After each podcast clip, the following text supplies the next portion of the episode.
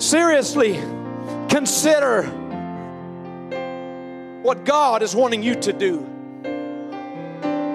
in His kingdom. And not only will you make a proclamation, it's going to take the proclamation, it's going to take some prayer at this altar tonight. But before it's all said and done, why don't you verbalize? Why don't you make a verbal commitment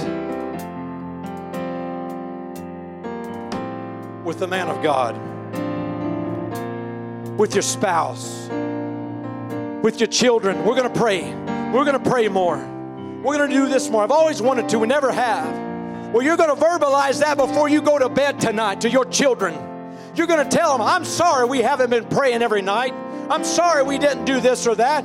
But you know what? Tonight, it's going to be different. God's going to help us. I want us to fall in love with Jesus.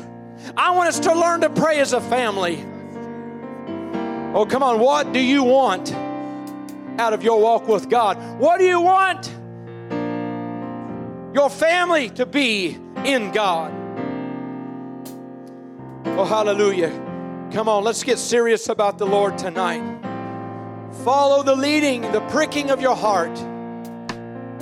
I hope and pray tonight that it makes a move and it makes you step out and make a proclamation in the Holy Ghost. And I look forward to the testimonies that lie ahead of Bible studies and prayer meetings.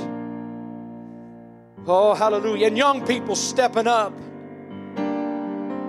wanting to do a work for God.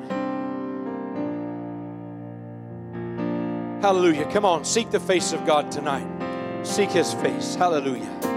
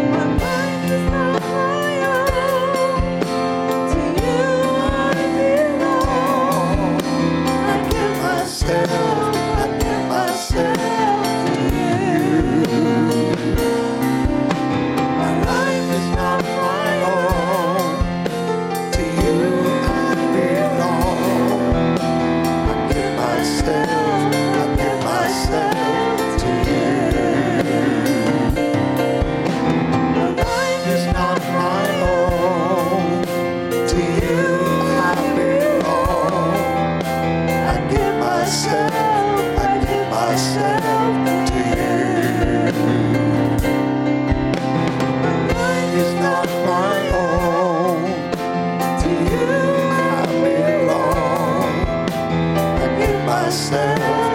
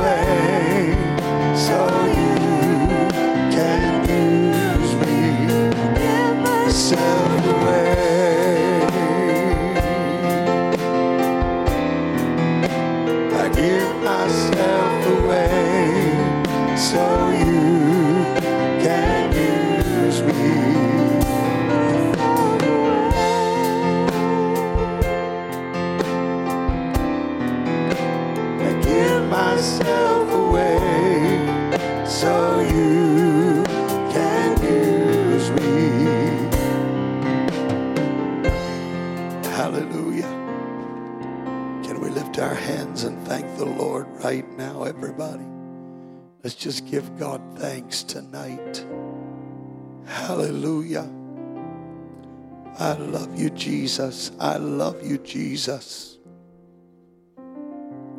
Praise God, praise God, praise God. Hallelujah. Thank you, Brother Merriman, for obeying the Holy Ghost tonight. I know, I know that the Lord has spoken to us tonight. Amen. I know that the mind and will of God has been expressed. One of the last things that I said to the preachers in Africa at the conclusion of our leadership training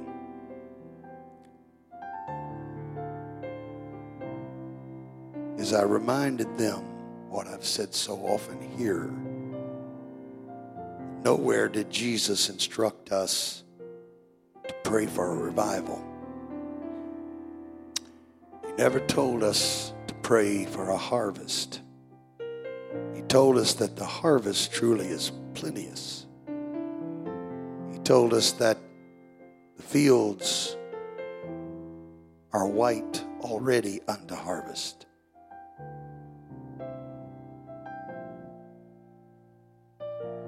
He never said for us to pray that God would give us a harvest. But he said this the harvest is plenteous, but the laborers are few. Pray ye therefore the Lord of the harvest that he would send forth laborers.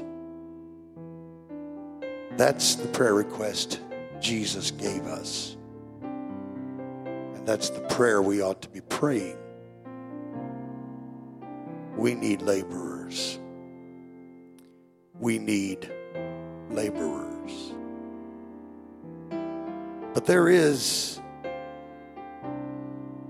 an attending prayer that ought to join with that. That is the prayer that was prayed prophet Isaiah. Here am I, Lord. Send me. I know you need laborers. I may not be the most skilled. I may not have the most talent. I may not possess the greatest ability. What I do have is a willingness to be used by you.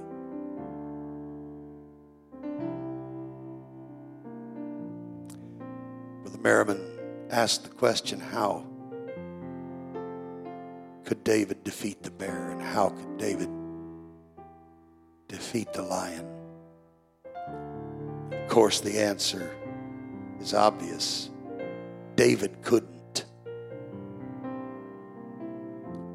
God was looking for somebody that was willing to do it, even though they didn't have the ability within themselves.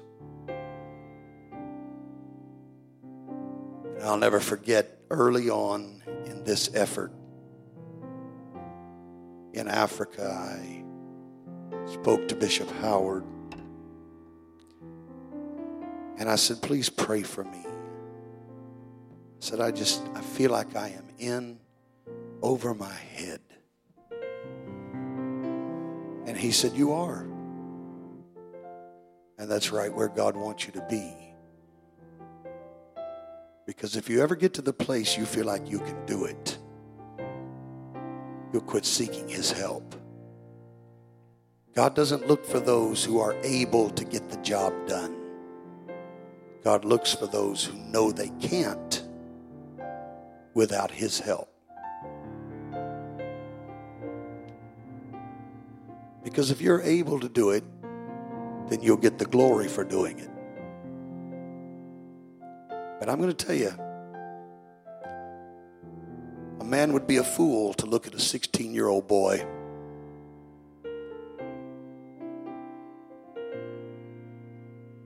and say he did that by his own ability. He took that giant down. No, even David didn't claim credit for it. David said, You come to me, your sword and your spear, but I come to you in the name of the Lord. I'm not coming against you, Goliath, by my own ability. And you're exactly right in summing up the situation. Saul, that Goliath has been a warrior from his youth and David is but a youth. That's right. That's the correct assessment. But you forget about the victorious conqueror